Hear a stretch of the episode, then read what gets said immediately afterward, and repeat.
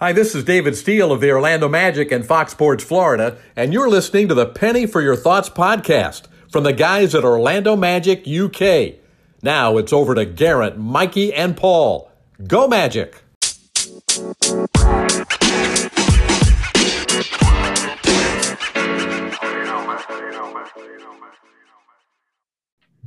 What's good, Magic fans? Welcome to episode 18 of Penny for Your Thoughts. Uh, I'm joined today by my usual guest, Mikey Clark, who's been upsetting folks on Magic Twitter by not saying anything. How are you, mate?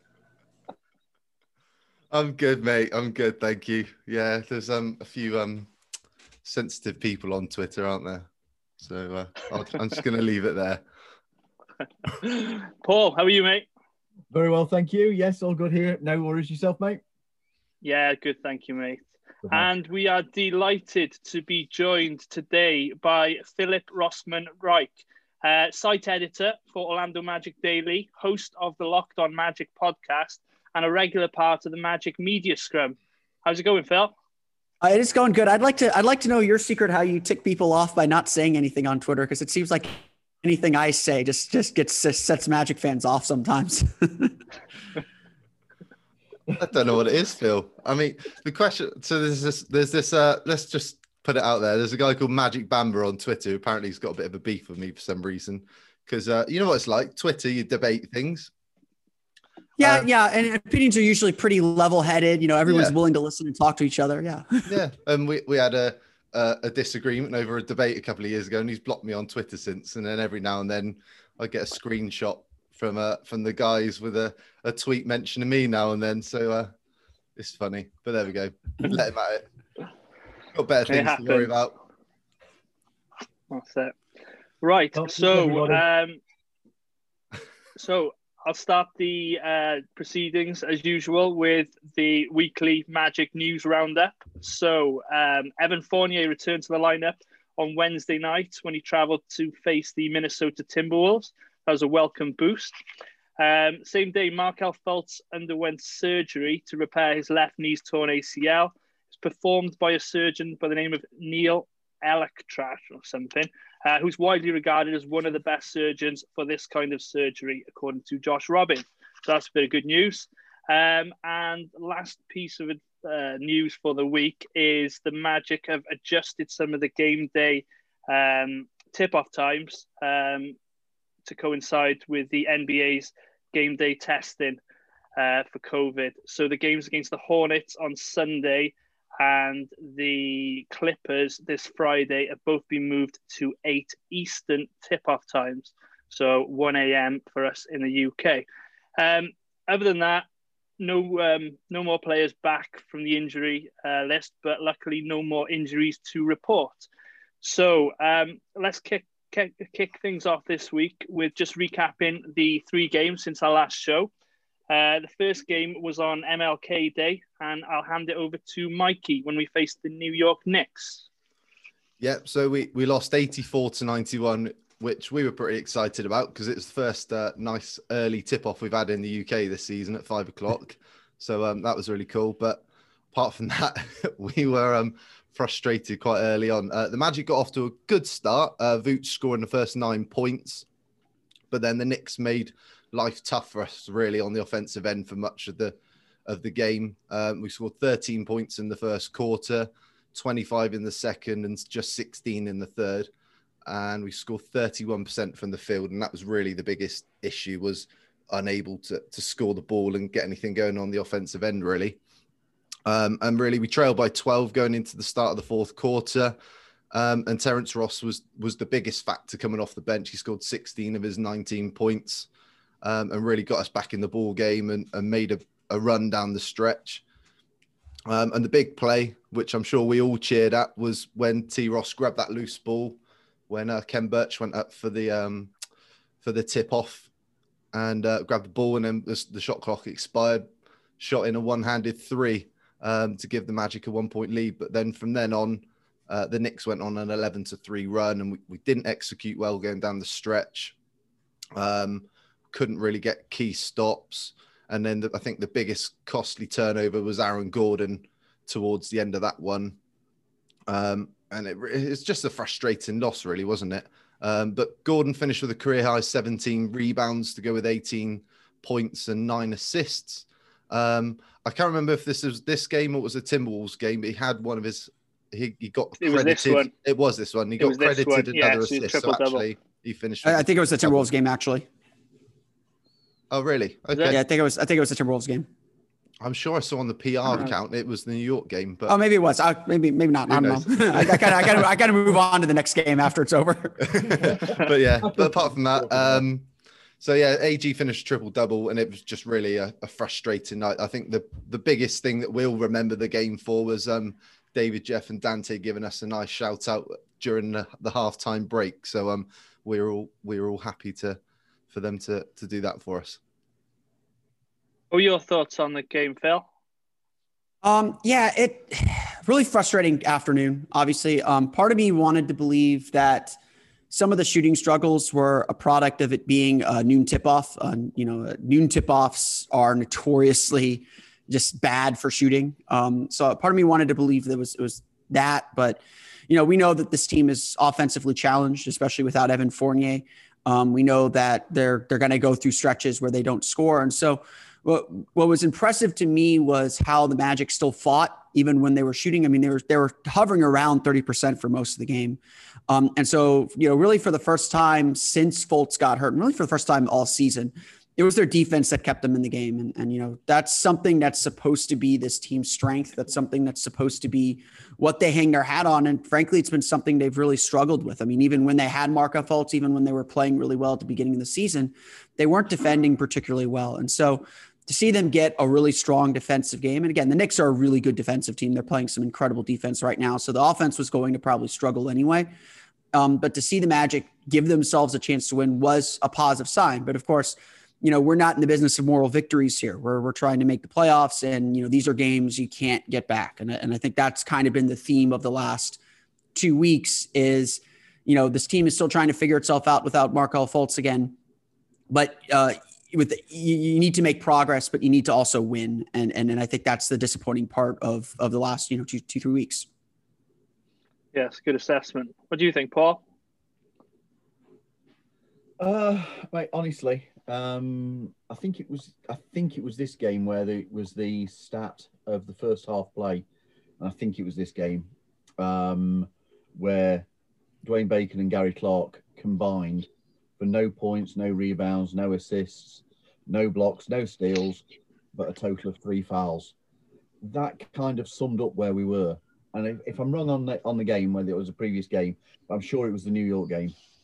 Um, it was we felt like we were being carried and we never really got going and we only played that fourth quarter we played one quarter um you know the fault laid with ourselves for not playing more quarters um like like phil says the, the Knicks were playing some really really good defense um they are a tough tenacious team and they've put three results together now that have seen them move up the standings but I can't help it. I was disappointed to to not see us come away with a W.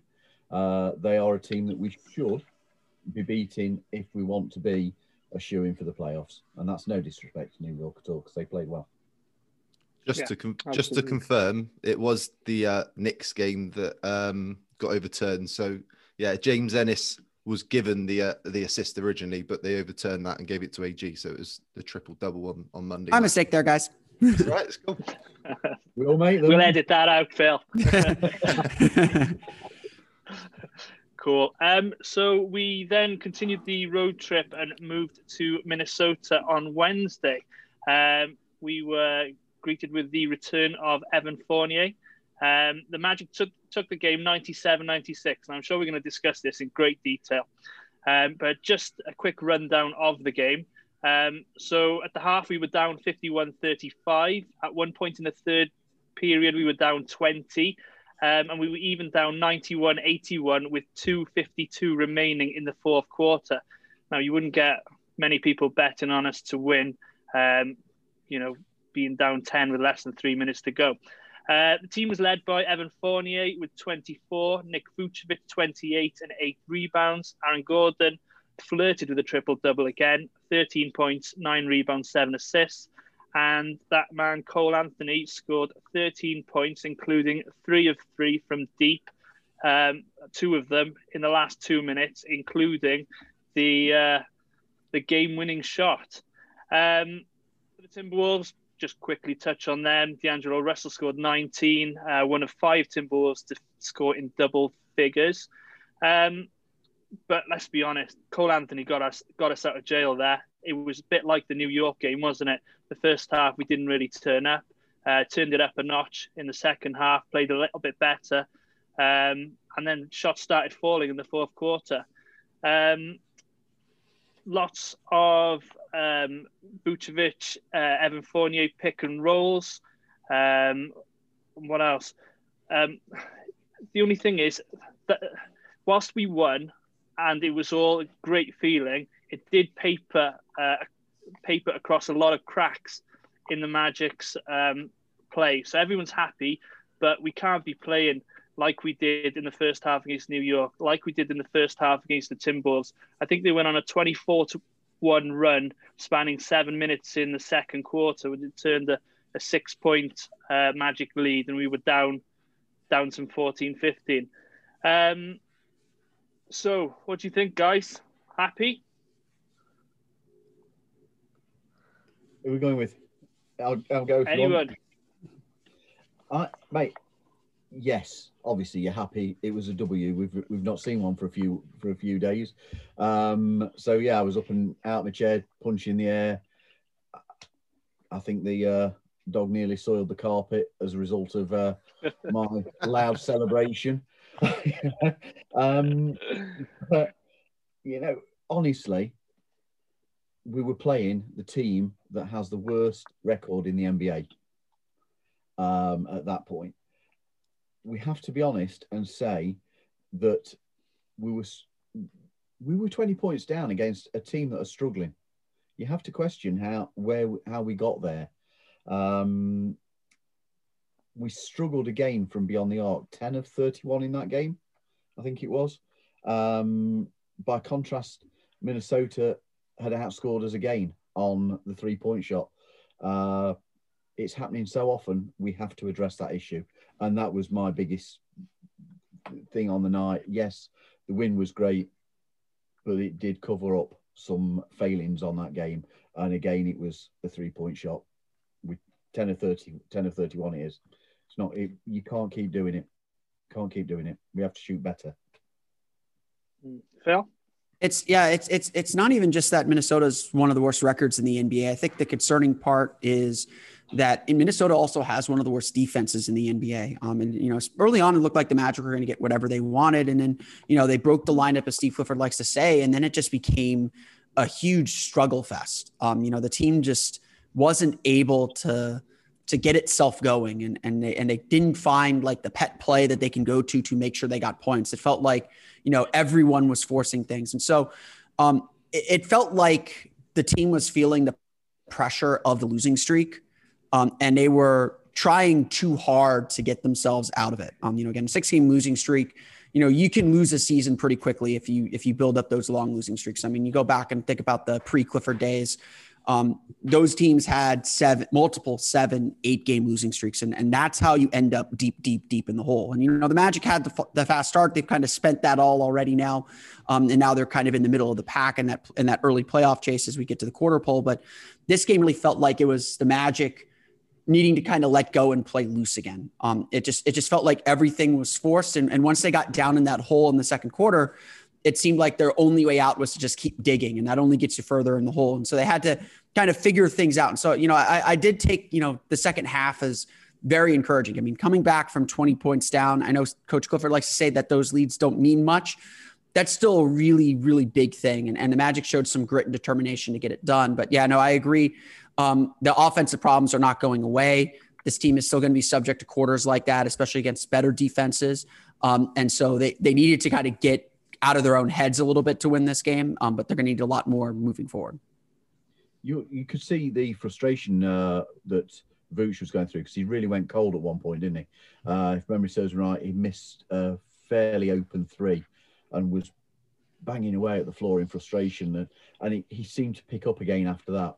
Um, he also needed a lot of credit for saving us getting a technical late in the game when um, mm. Ross and the coach were complaining about a uh, a call, and he did a good job in saving us getting a technical there.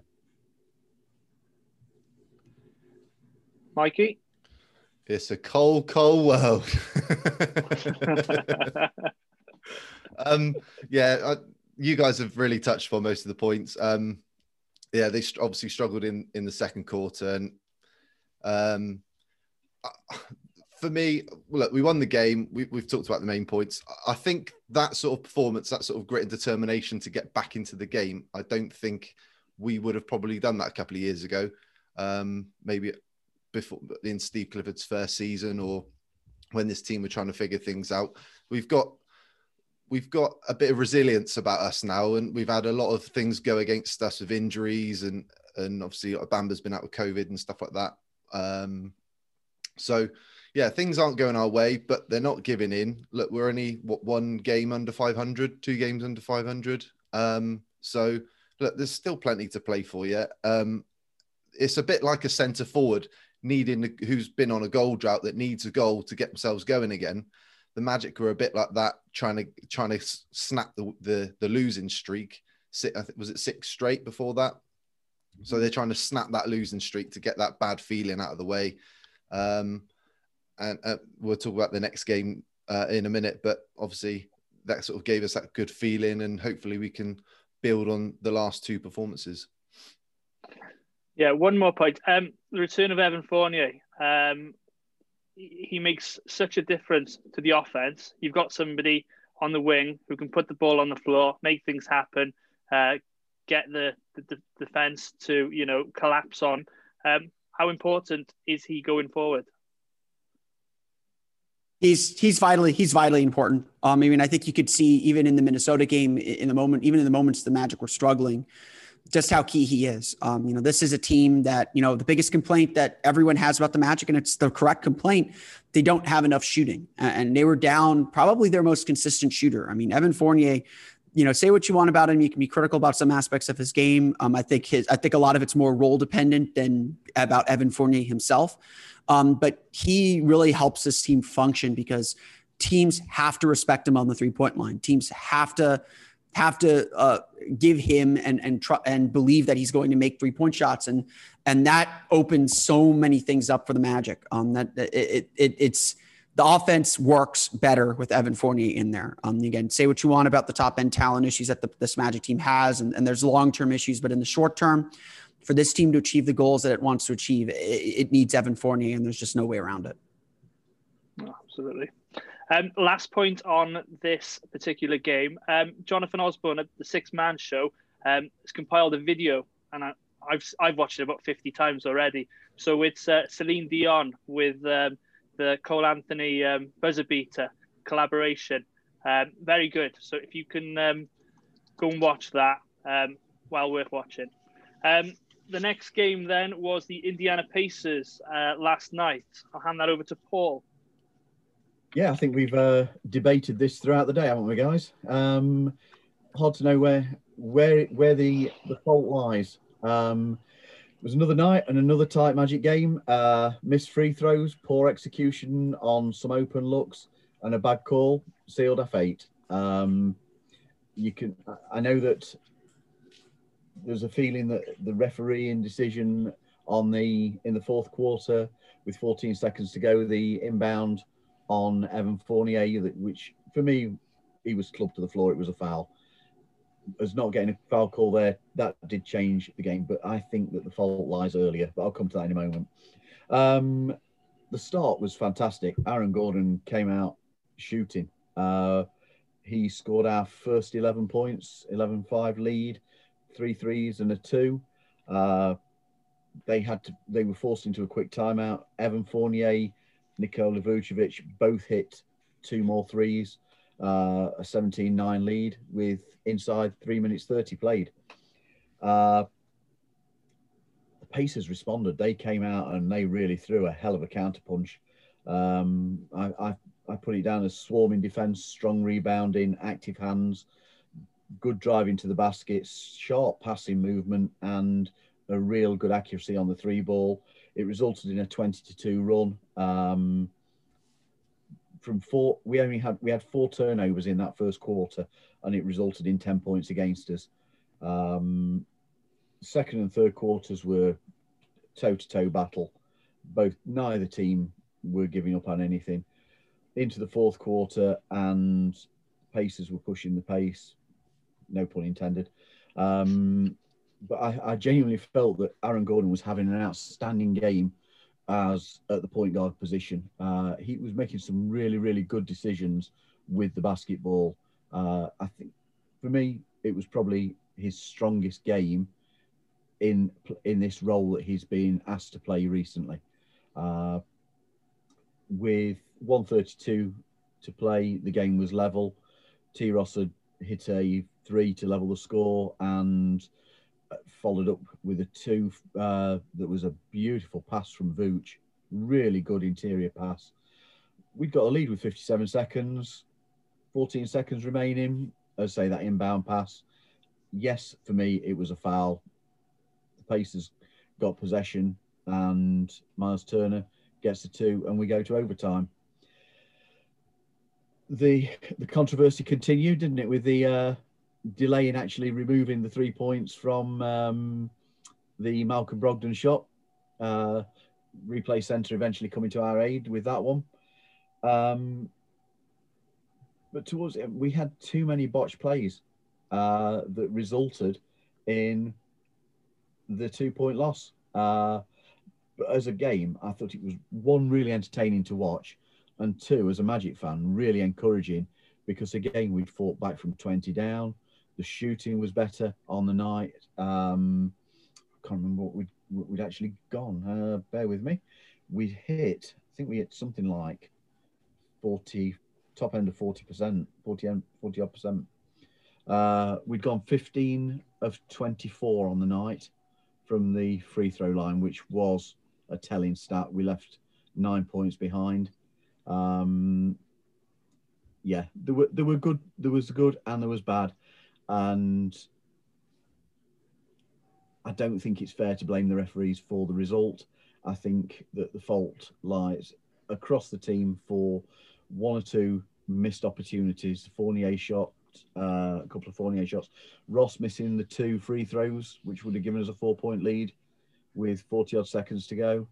Uh, a couple of Aaron Gordon efforts. Vooch missed a really simple layup earlier in the game and Cole Anthony missed a couple. They were, they were all responsible in minor ways. Nothing, nothing. You, you can't criticise any player who played last night. I don't think. Um, something that's easy to overlook is how well the Pacers played on defence. Their defence was superb.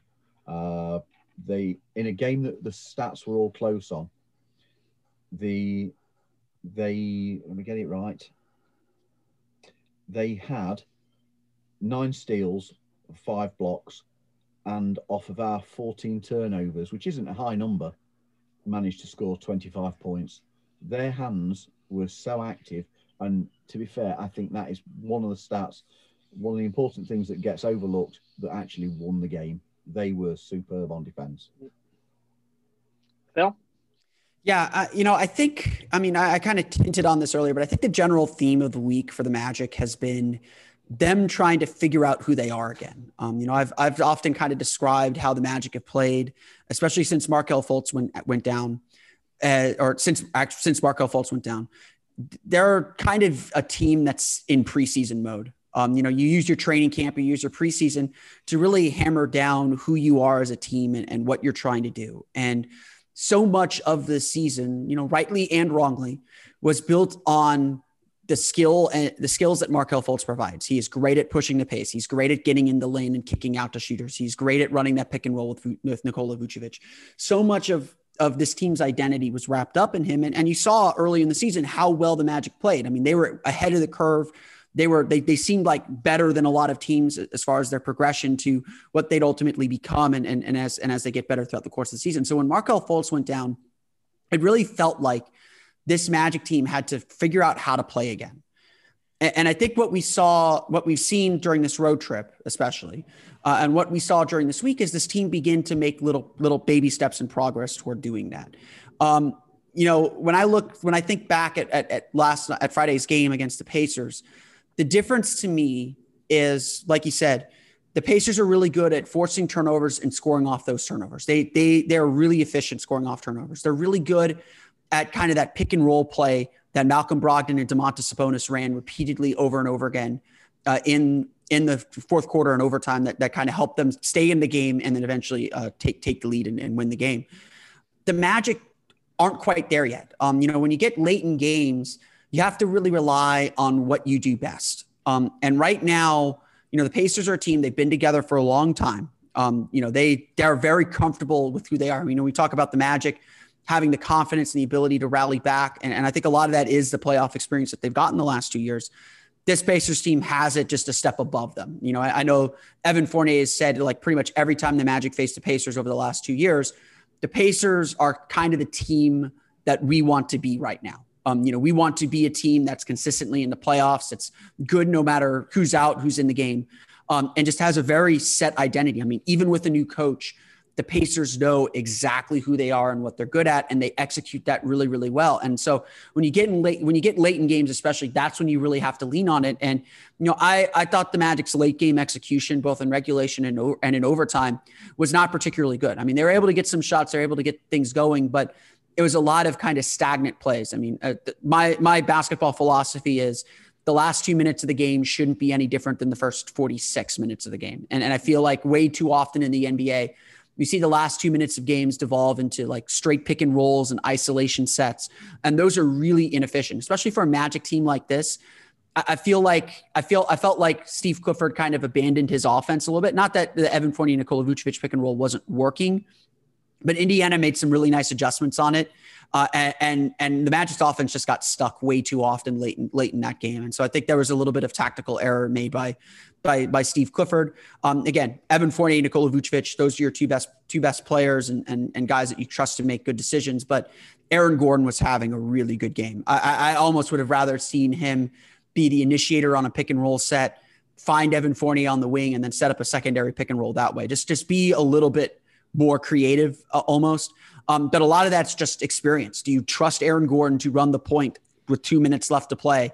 Do you trust him to run a pick and roll? And while he's shown incredible progress and had a great stretch there in the third and fourth quarters, especially, the Magic have also struggled a lot with him as the main initiator. Um, you know, he struggled.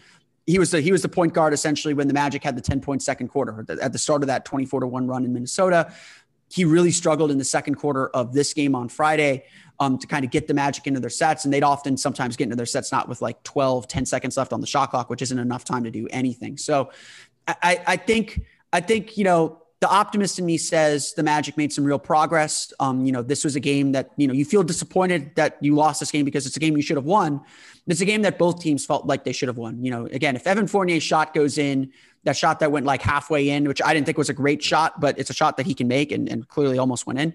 Um, if that shot goes in, the Magic are up five in overtime. We're talking, we're having a completely different conversation right now. That's that's the reality of basketball. Is it's about making and missing shots. Um, but I, I, I am still optimistic now. I, I'm always optimistic, but I'm I'm more hopeful that this team is closer to figuring things out. This would have been a really really nice win. You can't get this back, and and that's something that's we're, we're probably going to look back at the end of the season and say this is the stretch of games where where you know we lost some ground that we needed to gain. Um, but you know this was also the end of the most difficult part of the schedule. So, you know, I'm, I'm optimistic the team is figuring some things out and, you know, looking ahead at what the Magic have before them, you know, I, I think that the team is, is in a better spot and, and to handle it and to, and to make their run. Absolutely. Mikey? Yeah, I think Phil made some great points about the Magic having to rediscover themselves uh, since Fultz has gone. I think the one there's been a couple of keys this week really for me. Aaron Gordon's obviously one of them. He had the triple double against New York, even though just offensively we didn't have a great game. Um, he nearly had a triple double on Wednesday against the Timberwolves. I think he was one rebound and a couple of assists shy. And last night exactly the same again. So he's doing. He's been there's a lot being asked of Aaron Gordon at the moment. Um, and I think, he, and and he's defending the best guy on the other team. Like, I mean, precisely. we didn't talk about it. His defense on Julius Randle Monday night was incredible. Um, yeah. he had that huge block against D'Angelo Russell with 30 seconds left uh, against Minnesota on Wednesday. Like he is, he is playing, he is playing really, really well. I mean, Demont, I, I, he had the main assignment on Domantas Sabonis on Friday. And I know Sabonis got close to a triple double, but he only had like what 11, 12, 13 points, something like that. Yeah. Um, Gordon, Gordon is putting in some work defensively and defensively right now. Yeah. And, and I think, his competitiveness is, is, keeping us in games. And I think Cole's starting to look a little bit more comfortable out there. Um, he's obviously playing off the ball a little bit more at times, especially when when Gordon's on the floor. But um, he's a really good rebounder, Cole. I think that, that, last night, I think he had a couple of big rebounds down the stretch that sort of um, that, that gave us gave us opportunity. I know earlier on, me and G were uh, hotly debating in our in our WhatsApp group about was it the referees, was it our execution, and I was like Phil said, the execution point of view. Um, I actually came close to thinking that we, you two, wouldn't be sitting talking. on this podcast together tonight. it got that heated. and and the points I made was uh, Terrence Ross um, had the chance to give us a two possession lead with 44 seconds to go when uh, AG had that great out uh, outbounds pass down the court, um, which could have been called um, a what do you call it? What's the clear word? Path. That's a clear path foul. Um, but he missed one of those, um, and that sort of kept them in there. Phil's already said it, and I, I, actually we actually talked about this. I thought Fournier didn't need to force that three over Myles with 17 seconds to go. I thought you don't need a three at that point when you're up by one. You just need a bucket. Um, so yeah, same sort of thing. Uh, we all know that it should have been a foul on Fournier out of bounds. It wasn't given, but we still had our opportunities to take that win. Um, for me, that's on the Magic. That's not the referees. Um, but yeah, that's the way it goes. This is where I was saying about the. There's, I don't think there's just one single person that's responsible. There was a series of players who made some poor choices on shots, um, and those are the examples of. And it's a bit like the Timberwolves game on Wednesday. There was a lot of things there that had to go wrong. I think Ross got a sixth foul. Cole checked in, made the three to to, to cut the lead down to two. Um, so it's like it's like Wednesday. Jared, Jarred Vanderbilt missed two free throws that set up Anthony's game-winning shot. Exactly. I mean, so, so it's the reverse, isn't it, of what happened last night? We missed the yeah. free throws, and they took the win. But coming back to last night, one thing I think that um, really benefited uh, Cole Anthony was playing an annoying guy like TJ McConnell. Yeah. He got he he he gave him so much stress and he and he learned a lot last night in how to play an annoying player who does not give you any space. I'm not sure he's come up against anybody quite like that this season so far, and I think it was a good learning curve for him. TJ, TJ, yeah. G's favorite player. Don't like that guy. and um, just another point on Vanderbilt. Um, when he got fouled, had he outletted it, there was a player just a little bit further up the court that would have iced the game. Even if he just pushed the ball further on instead of holding it on um, and taking the free throws. Anyway, so we move on. Uh, what was our predictions last week, boys? I think I said two and one. We all said two one. Yeah. We all said we'd win two, two and one. one. Yeah. Okay. Well, we were close. So, um, anyway, let's uh, talk more to our guest, Philip. Um, as I've mentioned before, he's the uh, site expert and editor at Orlando Magic Daily, host of Locked On Magic uh, and part of the Magic Media Scrum. So we've got a few questions for you, Phil, if you'd be so kind. Um, Absolutely. First of all, for me, I know you're a Fulham fan. So can you tell us how did that come about? Um, so being being an American, um, uh, my favorite when I first started kind of watching soccer and getting into soccer a little bit more, my favorite player was Clint Dempsey. Um, I just I just really liked his tenacity and you know it was during the 06 World Cup when he was really coming up and you know, he just he's just a really tenacious player. And, you know, I looked at who he played for, and he played for Fulham, and I was like, okay, that's you know, not you know, I'm I'm a little I'm always a little bit offbeat. Um, I'm a glutton for punishment. Um, I cheer for the Magic after all, uh, and. And I, you know, I was looking into it and it's like, okay, you know, they got Dempsey, you know, they got Brian McBride, who's another American player. I mean, it was just the tail end of the full American days. Um, and, you know, I was starting to read a little bit more about their history and kind of their, their fan culture.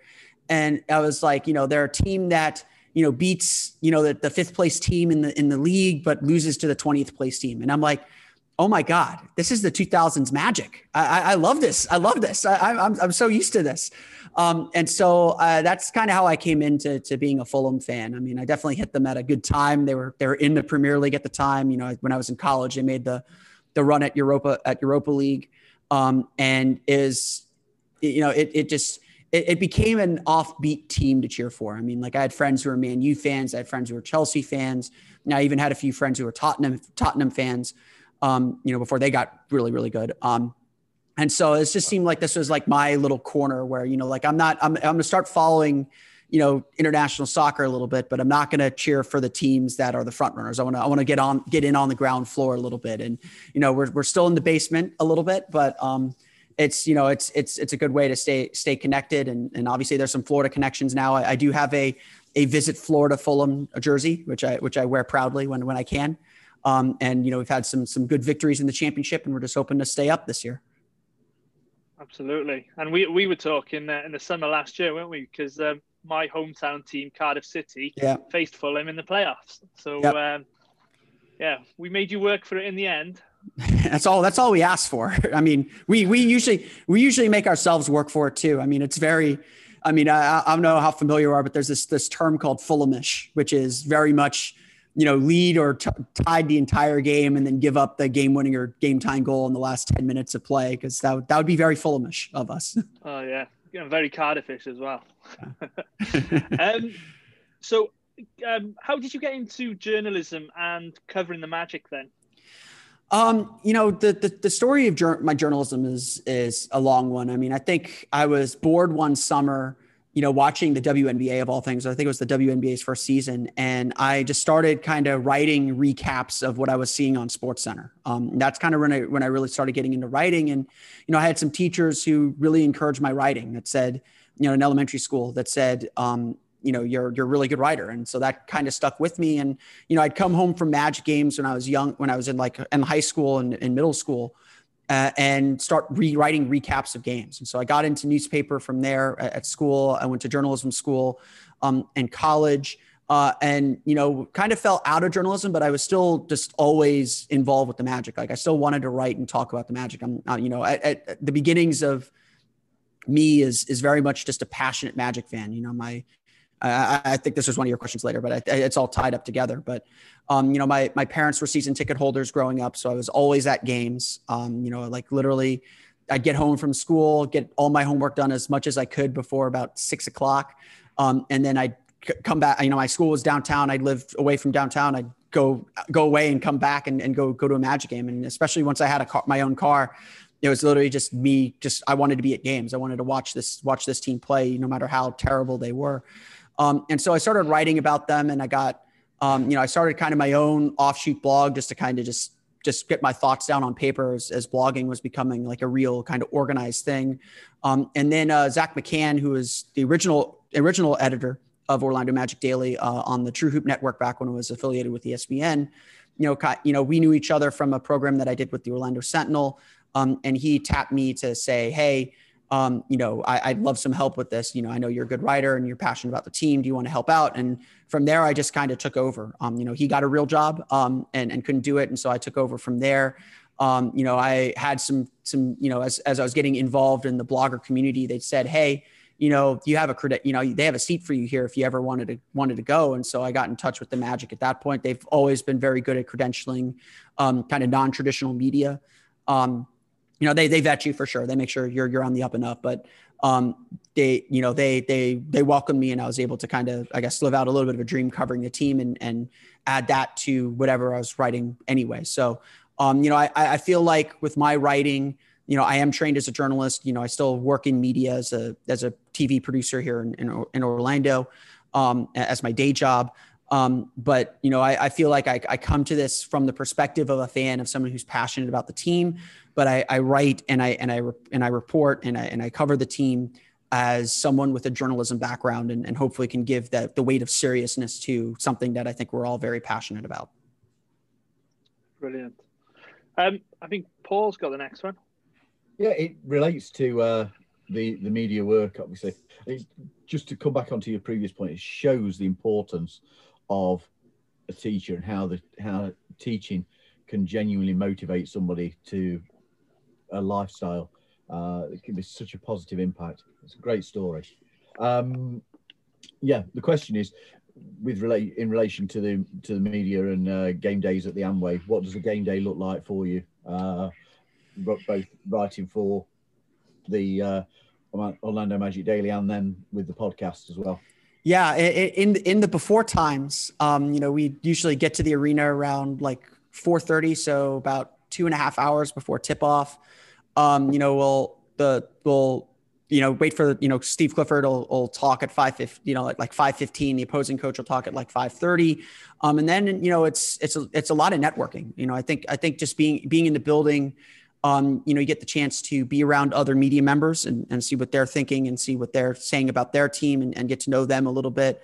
Um, you you're around NBA personnel. Um, you know, I, I, do know a couple of the Magic's, you know, kind of personnel um, decently well and, and can and can chat with them about some things. And you know, I have some connections around the league as well. Um, that you know, I, I them about about some things. They asked me about some things about the team, and so you just get a bet. You, you get a better understanding of of at least before before games um, how teams operate. Um, you know, obviously, obviously we all watch the game. Um, you know, from wherever we're from wherever we're seated, and then you know we do the post game stuff. And you know, usually we're done with post game stuff around for a seven o'clock game, probably around like 10, 10, 15.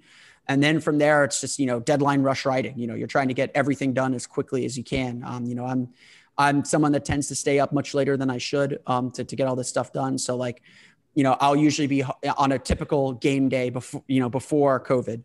Um, I'd be home maybe around 11:30 to midnight, and then I'm, you know, editing whatever I had to finish up, and then recording a podcast after that, and trying to find some time to just kind of decompress a little bit because it is it is a full day. You know, like covering a game is is a full day. Um, you know, uh, for for the reality of it. Um, COVID times has been a little bit different. Obviously, you know, you don't have the on the floor interaction. You know, I, I, have been able to go to a few of the home games um, this season, and it's you know, again, I think the Magic have, as far as I can tell, you know, at least from the media side, I, I, I think they've created a very safe environment. Um, you know, I don't interact. You know, we, people in the media don't interact with anyone else. We're all pretty socially distanced, and there's not a ton of us uh, up there anyway.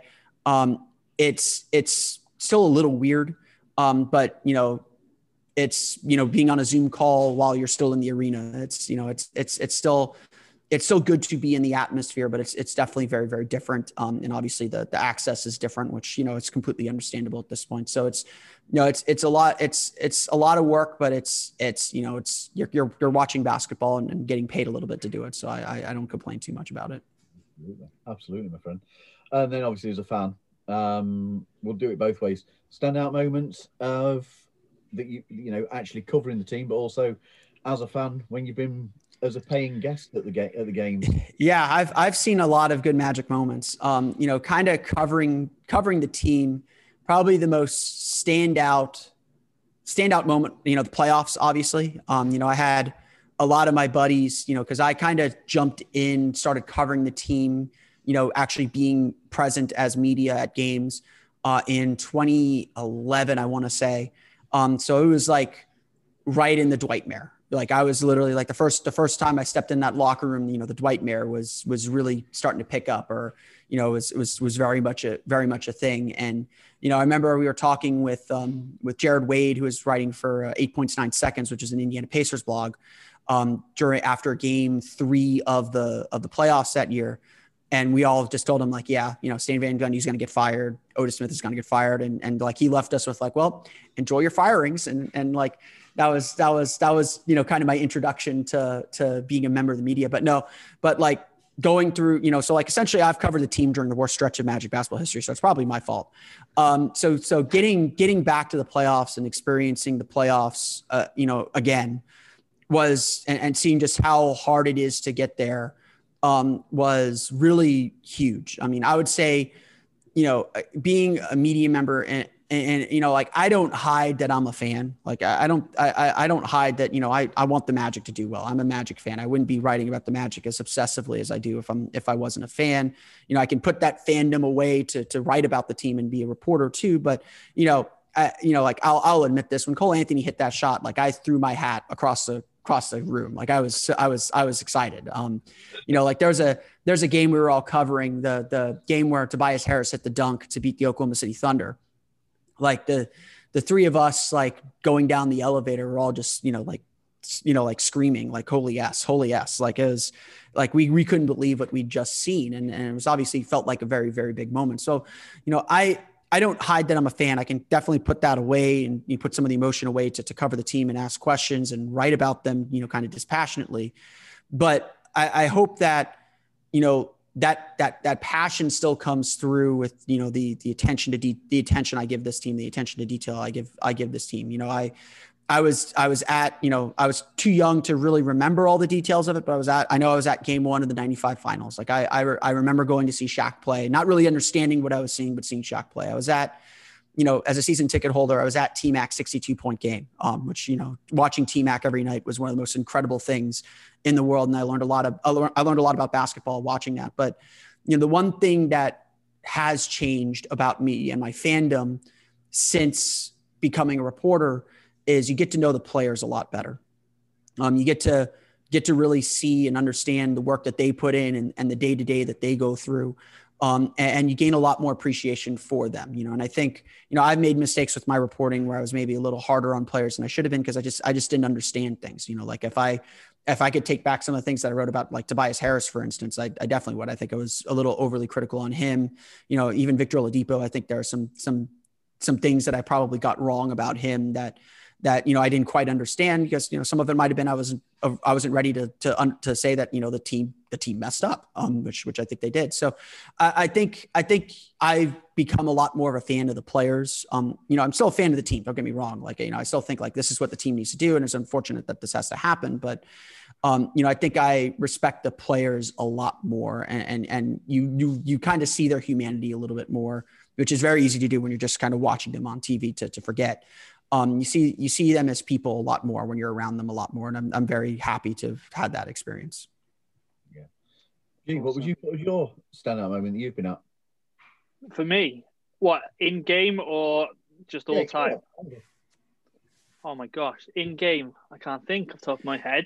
But my all-time favorite moment is when Nick Anderson hit the three against the LA Lakers in 1997 against uh, Shaq's return. That was my first ever game, and you know, I'm not going to lie, I don't like Shaq because of you know him leaving. Um, so to have Nick and Penny, um, Horace Grant, all the guys that he left, beat Shaq on his return um, in that atmosphere. You know, I watched on the television um, was just fantastic. Um, so yeah, it's that for me. Mikey, what about you? In the actually in the arena? Um, that's a good question. Uh, me and Becky have been to some. There's, a, I think I've told this story before about me and Becky going to watch the Magic in the Heat at the Amway Centre, and uh, we booked taxis after the games. This isn't a good ending, but it's a memorable one that what Becky will never forget. And uh, the Magic, I think, were leading by about seven. This is when Oladipo was playing for them, and uh, we had like nearly an hour to wait for our taxi was was going to pick us up. And Becky turns around to me and goes, oh, we've got ages to wait for this before we have to go get picked up. And the Magic are about to finish the game. Anyway, uh, the Magic turned the ball over. Miami t- tied the game up. It went to overtime and Orlando lost. And I turned around to her and said, don't ever, ever say that again. but um, yeah, so that was memorable, but not my favorite. I have to say, um, I don't know what Phil's opinion is on this, but the playoff trip that we all went to in, in 2019, that arena in game three, was probably the loudest atmosphere I've been to at a Magic game, and it was just. I, you guys know I didn't have a voice the next day. I couldn't even talk to my wife on the phone. It was ruined. Um, was that the loudest you've heard the the Amway, Phil? That that is the loudest I've heard the Amway Center for a Magic game for sure. Um, you know that that felt like a long time coming. Like uh, that this this I mean, this city this city will get behind you if you're winning. Um, you know, I think there's there's no doubt about that. Um, and that this city's been waiting a long time for the Magic to be back. Um, you know, I think I think a lot of you know, like we, we talked a little bit earlier about kind of the Twitter conversations we were having. You know, I, I think a lot of what we're talking about on Twitter with a lot of people is is all coming from a really really good place. People want to see this team do well and want to see this team take that next step and and getting to the playoffs, just being back and relevant was such a big deal for for so many people and for this fan base. And yeah, no, that's that is the loudest I've ever heard that building for a Magic game. Like it was just seven years of pent up frustration, just kind of being released. And you know, the Magic played really, really well in that game. You know, you know, again, I know the Raptors won the game, but it was tight throughout the whole game. Um, the Magic really had the Magic had their chance had their chances and, and, did a lot of really good things in that game. And you know, unfortunately, you know, I, I, I know players said after the season ended, like the most disappointing part of that season, which was such a big breakthrough season for them. Most disappointing part of that season was they couldn't get a playoff win for for the home fans. And you know, I you know I know I, I know especially like Vooch, Evan, and Aaron, like that's that's something they desperately want. They want they want to be able to win on their floor in front of the fans for for sticking with them for as long as they have. That's cool. Yeah. Um, going back to your question, Paul, I've had a think. Um, I probably got two moments. Um, so one was in 2007. I think it was Game Five um, at the old arena or the TD Waterhouse Centre, as it was at that time. Um, was it the Amway Arena? I can't remember. It's changed so many times, doesn't you it? You can call it the um, Orlando Arena. That's that's what it's called in posterity. Yeah. um, yeah, we played the Toronto Raptors, and it was the first playoff series uh, win in a very long time. It was Game Five. Um, against the Raptors before we then bowed out to the Detroit Pistons. Um, it was either that or I think I went on a trip in 2013 14. Um, and it was a game against the, the, then, I think it was the Charlotte Bobcats. And Arron Afflalo hit a three to force overtime. Now, given it's a regular season game, but you know, you're in the lower bowl. Uh, he hits a three, you know, everyone's on their feet. Um, and then we go on and win in overtime. Uh, it's just a magical feeling, isn't it? Right, that's, that's where that's where for me, um, it kind of ties in with the Cole Anthony thing this week. The the buzzer beater finish. I've I've been fortunate enough to be in the Amway for two of those. The Vooch three against the Lakers in 2015, uh, which was brilliant because where we were sat, we were surrounded by Lakers fans. So that was a superb moment to to jump up and give it some real celebration. Um, but I was also fortunate enough to be courtside uh, 2018 for the Evan Fournier 2 against the Cavs. Uh, and that was that we'd we had a good lead, we'd lost the lead. Uh, it had been close all the way through. The one of the most important moments of the game was a very, very late block by Vooch which I think there's some footage somewhere of me jumping up and celebrating it like we have just won the won the won the whole thing. Um, and then for Evan to go down the other end and sink that too, oh, it was just brilliant. Great atmosphere to be in.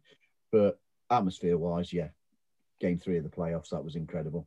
And then obviously yeah. a couple of th- things that you just don't get very often. Uh, the opportunity to meet T Mac at uh, his inauguration at the Magic Hall of Fame was a thrill to be invited along to represent ourselves whilst we were there. And then, obviously, my one of my first experiences with the Magic in 2015 was being stood uh, on the high five line and being introduced to the Amway crowd, and that was just a surreal moment. Super, really excellent. Some there's some things you can't put price on, but that game winning Evan two pointer against the Cavs was very special. Being sat courtside to to witness it, that that's probably where I would go. While we're at it, then, I'm gonna I'm gonna throw one more in there. So uh, my first trip, um, when uh, first trip on my own with that family was in 20, 2012, I think it was. When was the first season of the Amway Center opening? You know, uh, 2010, 2010, 2010, yeah, 2010, 2011, um, 10, 10, 10.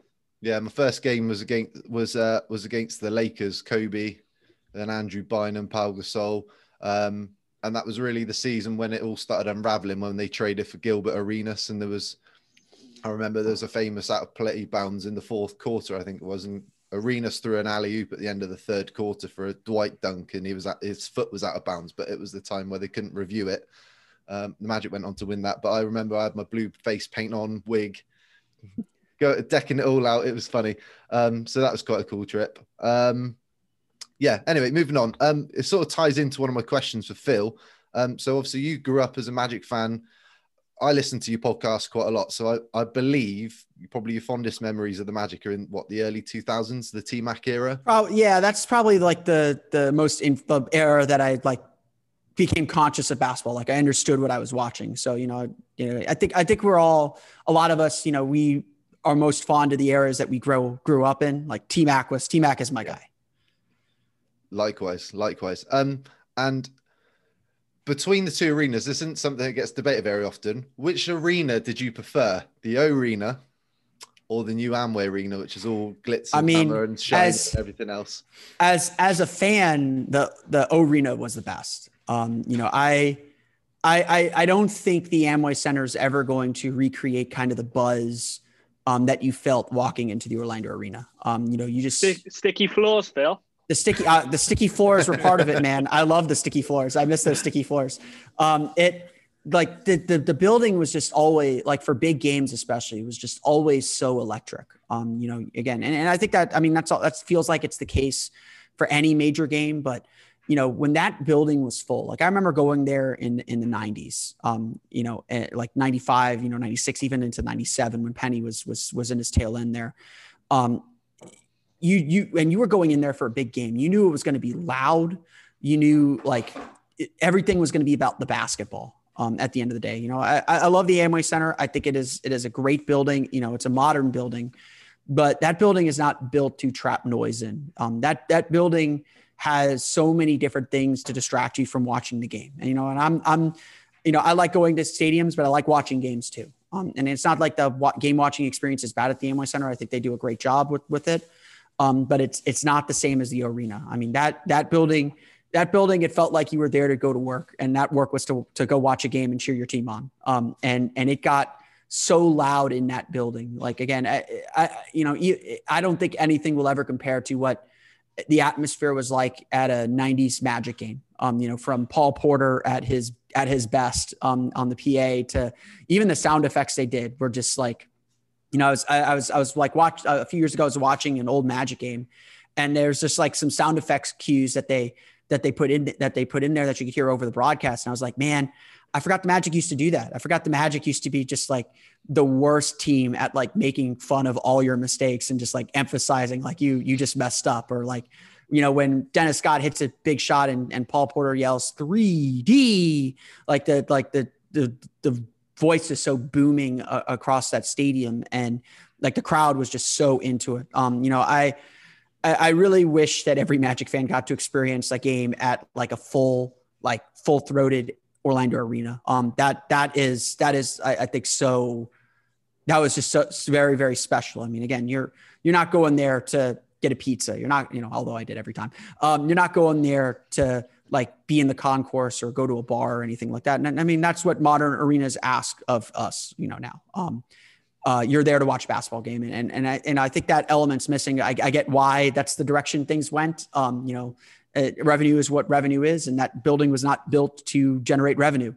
Um, but it, it, it, it, was, it was a very, very special place. Now from the media perspective, I heard it was terrible. So I, I don't think I, would complain about, I, I'd complain about being in the Amway center on the media side, but um, it, the Orlando Arena was, was really, really special place. I was I was lucky to only go to one game. It's 2002. Um, it was one of the last games of the season with with T Mac, and um, from what I remember, every the fans were on top of them, weren't they? That everybody was so close to the court.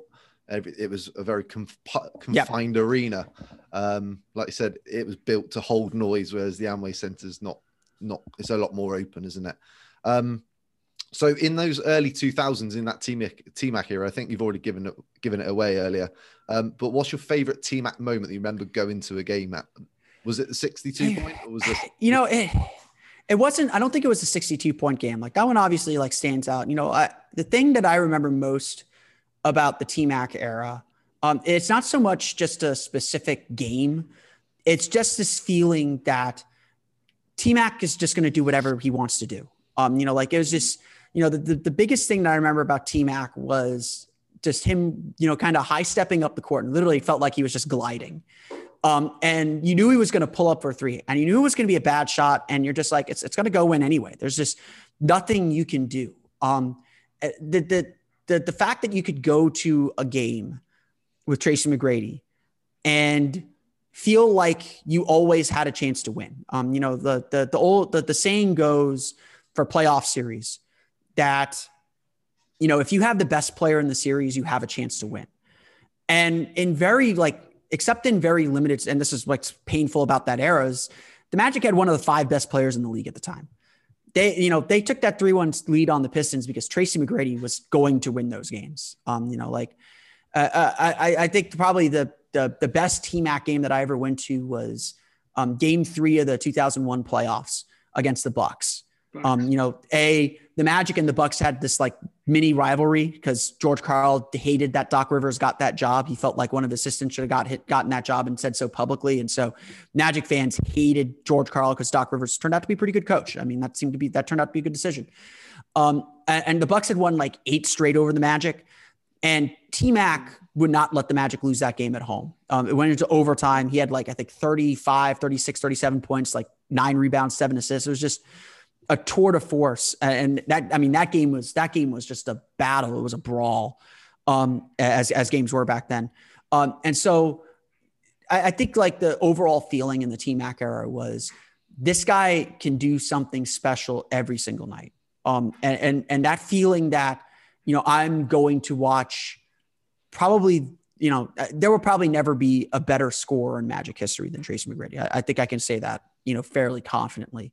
Um, the fact that you could go to a game and he could just drop 30 without blinking um, and just do it in the most amazing, eh, you know, kind of the most amazing ways um, was was really really special. And and I know like the team wasn't great. The Magic didn't do a good job putting a good team around him, and it was disappointing to see how empty the stadium was because I was like, we're watching one of the five best players in in the world at this sport. Like this this is must see every single night. You don't know what he's going to do every single night. You know it's going to be brilliant, but you but you don't know what he's going to do, and and that's that's that that's what really kind of makes you fall in love with the game because you know you can get into the X's and O's, you can get into the whys of of how the NBA works, but at the end of the day, what wins games like in the playoffs and in games that matters is frankly a lot of individual brilliance. And you know, a guy like T Mac, individual brilliance was just his individual brilliance was just incredible. We did get very unlucky though with um, you know Grant Hill and his injury, didn't we? Because there was a lot of money tied up in him. Um, and that Milwaukee series, that was a series that he and Glenn Puppy Dog Robinson were barking at each other, wasn't it? Yep. Yes, it was. Yeah. yeah. Uh, justice, justice for D, justice for D Brown. He was uh, in yeah. Game Three. There's a little, there's like a scrum uh, along the sideline. D Brown was was getting ready to check in, and so he steps onto the court to check into the game and the NBA decides that that he stepped onto the court during a fight, which is an automatic one game suspension. And so D Brown, who was a really important player for the team at the time, was suspended for game four. And you know, again, best of five series, like that's huge. And the Magic had a chance to tie that series up at two two apiece and send it back to Milwaukee for game five. And instead they get eliminated on their home floor. You know, I'm not saying the Magic would have won the game with D Brown, but D Brown deserved to be on that court. So I I I I, I still want justice for him. Absolutely. Right. Um, so we record our next episode on the next Saturday, the 30th of January. Um, so we'll just look ahead to the week ahead. We have four fixtures.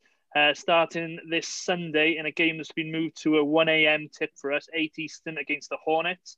Uh, then we've got the Hornets again on a back to back. Um, Wednesday, we face the Sacramento Kings. And Friday, we finish up the week with the LA Clippers uh, at the Amway, all home games. So uh, just have a little quick preview of all of these. Uh, Paul, with the Hornets. Yep. Um, are they underachieving on what people expected? Um, I think a lot of people expect them to be better than they are position wise at the moment. 13th in the East, six and nine record. Uh, they've won three of eight games on the road. They're on a four game losing stretch. Uh, in the last 10 games, they've gone four and six. 20th in the NBA for offense, 12th for defense, uh, which are both better than Orlando's stats position wise. Last game out, they lost to the Bulls 123 to 110 started with Terry Rozier, Devonte Graham, Gordon Hayward, PJ Washington, and uh, Bismack Biyombo. Second unit comprises of Miles Bridges, Caleb Martin, LaMelo Ball, Cody Zeller. Uh, and then they've also got uh, Jalen McDaniels and Malik Monk who can feature. So really, they've got some depth. They've got some decent players there. Uh, they have absolutely no injury concerns, according to ESPN. They're shooting 44.8% from the field, which is 2% better than Orlando, and 35.8 from beyond the arc, which is 3% better.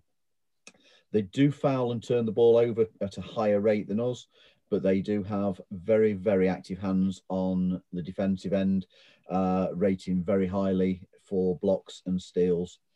We've won the last four encounters, uh, and obviously we met pre-season where we split it one and one. We'll need to work against Rozier, Graham, and Hayward um, to to get a win. But Vooch, I know his figures don't actually stand up as being a team he plays brilliantly against, but he's got a chance of doing something really, really big against Charlotte in these two games.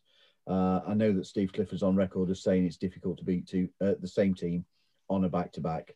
So we'll see. But I think we've got a good chance in this one, especially if we can bring the intensity that we brought against Indiana to this to these fixtures.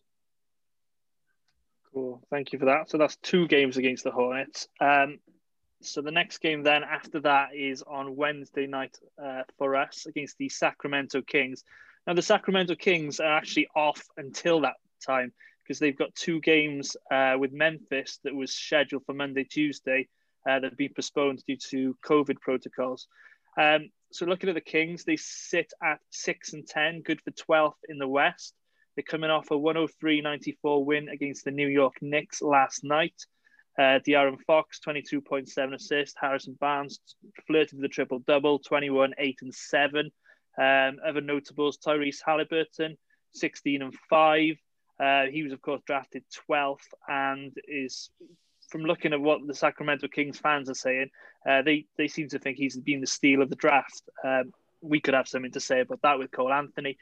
Um, previous four games before that, so they lost previous four uh, 115.96 to the Clippers, 128, 123 to the Pelicans, um, and then two more losses again to the Clippers and the Portland Trailblazers.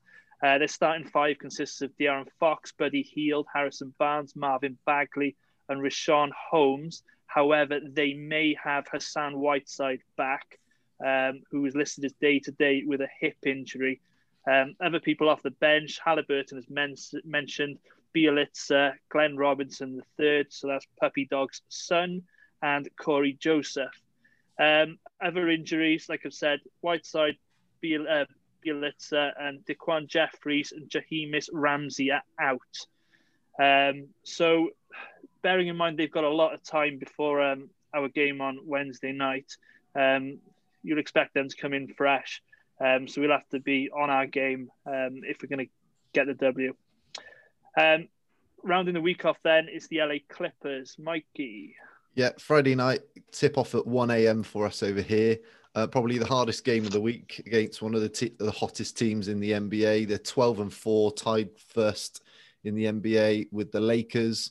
Uh, they're on a six game winning streak. They they're coming off a 120 to 106 win last night against the Thunder.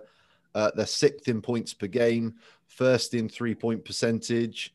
Um, they're allowing the second fewest second chance points um, on the defensive end, and they're fifth in defending uh, points in the paint as well. So um, that's that's going to be a difficult one.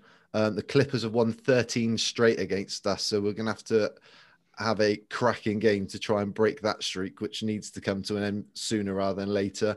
Um, the last win against the Clippers was on the 6th of November 2013, and Vooch that night had 30 and 21. So I, am expecting something similar from Vooch again if we're going to have a chance to win that one. Um, yeah. Although, does that time for that run to finish? It's definitely time for that run to finish, Paul. Absolutely. Okay, so predictions for the week. Uh, Phil, what are you going with?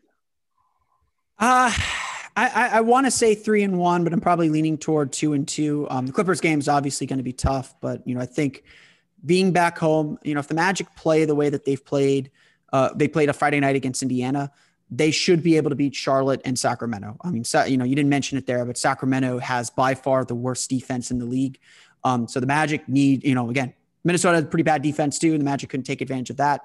Um, so the Magic, you know, the Magic have to kind of keep doing what they're doing and finding their way. Um, you know, these are winnable games, and these are games the Magic have to take if they want to make the playoffs. Um, you know, we've been kind of waiting for this homestand and this home stretch. I think seven of their next eight games are at home. Um, this is the chance the Magic have to kind of get back to 500 and and get back where they need to be. So you know they they got to have a good week this week. I think three and one over these next four games would be a huge victory. Two and two, you're you're kind of all right with, um, you know, uh, understanding the circumstances. But Magic got to pick up wins now. This is this is the time to make your move. Uh, so should I throw it out to you, Mikey? Yeah. Um, yeah. I'm I'm going to stay positive. I'm going to go three and one. I'm going to go three and one. I just think after the last two games, there's a bit more feel good feeling about the team again. Uh, we've got a little bit more about us. We look a bit more.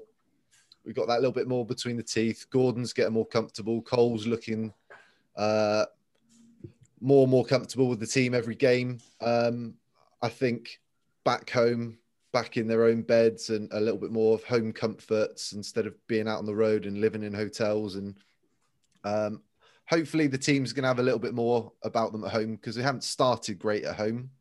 Um, so hopefully, we can uh, we can pick up three wins. Uh, I'm gonna go. I'm gonna say we're gonna beat the Clippers. That's my bold prediction this week. So there we go. Wow. Okay, Paul. Three and one. Three and one. For me, I think. Um, I think we've got a. The, I think we beat the Kings. I think we beat the the Hornets on one night, and for some reason, and I can't tell you why, I also think that we can take the Clippers on this on this one and I can't tell you why. I've got no idea think why. alike. yeah, I've got no idea why I'm thinking it, but I just feel that it's we we we could. I, I guess I, am feeling a surprise is coming. There's that. It's been a season of it, hasn't it? Where some of the some of the big teams have been beaten um, but in unexpected games, and I think this is one for us. Yeah, three and one. Okay, cool. Um, I'm going to go with two and two. Maybe the pessimist here, but um, like we've all mentioned, um, it's difficult to beat teams back to back. Um, Sacramento have got a couple of nice wins. They've got a decent team. The Clippers are difficult. Um, so I'm just gonna. I'd, I'd like to be wrong. Let's say put it that way. I'd like to be wrong, but I'm gonna put go with two and two for the week. I'd like to be um, wrong and it's got four and zero. Oh. yeah, but I'm never right though, am I? So right, on to the next section. That is magic trivia. Now, I had a question planned, um, and we were watching the broadcast this morning, and Mr. Dante Marchitelli only asked that question, or no, came up with that question on his Moments with Dante segment. So I thought I can't ask this question because they'll all get it right. So we've had to um, have a think. Um, so I've gone with a question, um, which is to do with Phil's interest in uh, British football. So what I'm going to ask you is if you can name which football club is known by said nickname. Okay. So of course you follow the Cottagers, Fulham. Sir. Yeah. Yeah. And you know, the greatest club in the world called the Bluebirds, Cardiff City. So um, I've got you a couple of um, couple each. So I'll start with Phil. So, who are known as the Red Dragons? The Red Dragons. That would. Oof. It's a tough one. I would have said that was that would have been Cardiff because they're in Wales, right? Yeah, you're thinking along the right lines. Yeah, it's it's, it's got to be someone in Wales. Uh, I'm blanket on who else is in Wales besides Cardiff at this point. It's up in North Wales, if that is, is any help to you. It is Wrexham. Yeah, you'd be right there, Wrexham. Sorry, that was a difficult one there, Phil. I did that was tricky. That was tricky. Hey, I hey, I, I, I, did really low ball. I, I, I, did get the right part of the country. like, like us Americans are not completely bad at geography. right, uh, Paul. I've got one for you now. Who are known as the Hatters? It's Luton Town. That is correct. Uh, Mikey, who are known as the Millers. Mikey doesn't know his lower league football because No. he supports a Premier League team. Um, I've got a I've funny worked feeling there. that Paul will know this. go on, I think I've worked there. No idea. Paul, I think it's Rotherham, isn't it? it is it is Rotherham? Rotherham United. I've, Okay, so back far, to- I'm, I'm three for three on the grounds that I've worked at as well so far. All right, one for Phil. Um, who are known as the Tangerines? The tangerines. Very, very You've Orlando, very Orlando uh, uh, centric of you there to go with the tangerines. Um, uh, you've got you've got to, haven't you? And Yeah. they've been in the Premier League okay. in I'm the last th- ten years. to. In the last ten years, oh, that that narrows it down. Um, I am bl- I'm blanking. I don't know the nicknames as well as I as I should. Um, No, do you want any help from the boys? I'll I'll take this one. I think. Shout out to Luke. Is it uh, Blackpool? Blackpool you is go. correct. Okay. Yeah. I, I'd, I'd still go with them as Seasiders. That's that's that's what you always hear them chanting. Yeah, but they're the only team that wear orange, aren't they? Hmm. Can you think of any Yeah. other teams that wear orange? Or tangerine? The Netherlands. That's, that's a good There point. you go. There we go. One point for Phil. um, right. I've kicked it up a notch because I thought the others were easy for the boys. So for Paul, who are known as the Vikings? You're making these up now, aren't you? I'm not. I, I'll be honest with you, mate. I have never heard that nickname. And it's, it's Um, uh, somewhere I'm- that's near I'm- where you live, really. I think. Well, I was I was going to go more Darlington direction. Ooh, it starts with the right letter. I think they're in Not League Dal- One now. Starts with a D. Darlington. League One. It's not Derby County, is it? sorry. Um, No.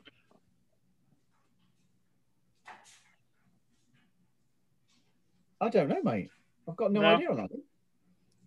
The answer is Doncaster Rovers. Is it And really? apparently it's to do, Rovers is a, t- a, a term for Vikings, and they've also got a, a, a Viking helmet on the club crest. Mate, I've I've worked there as well, and I've got I've got no idea of that one. No idea. and yes, you're very the- the right. la- It's only a few miles away.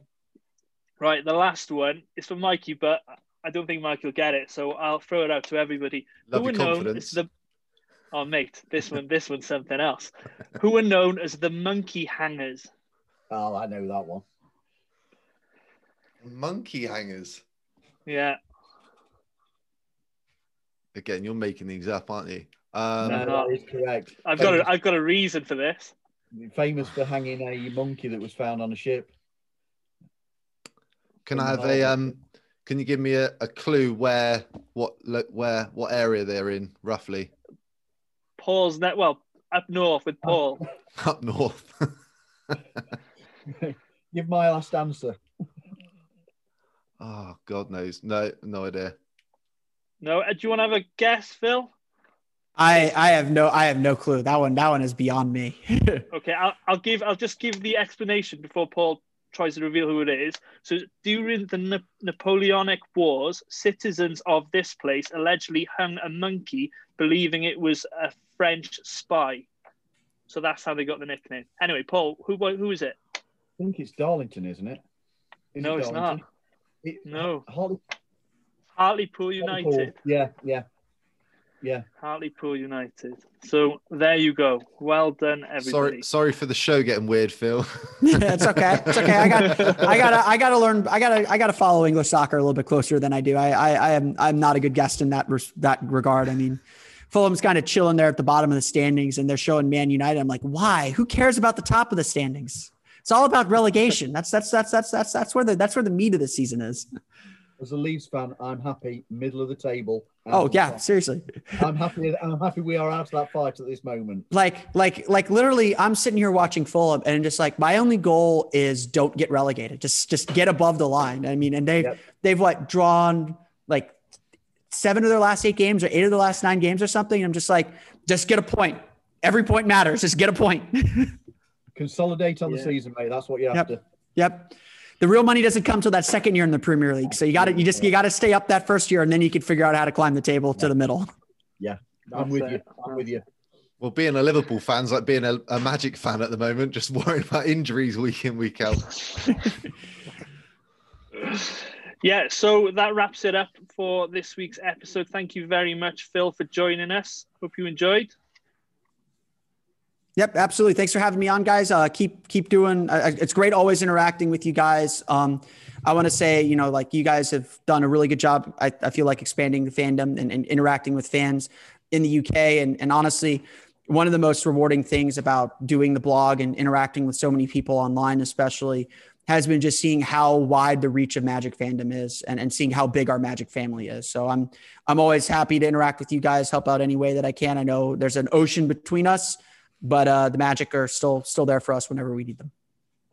Brilliant. Thank oh, you. Glad to you back in the Amway again, mate.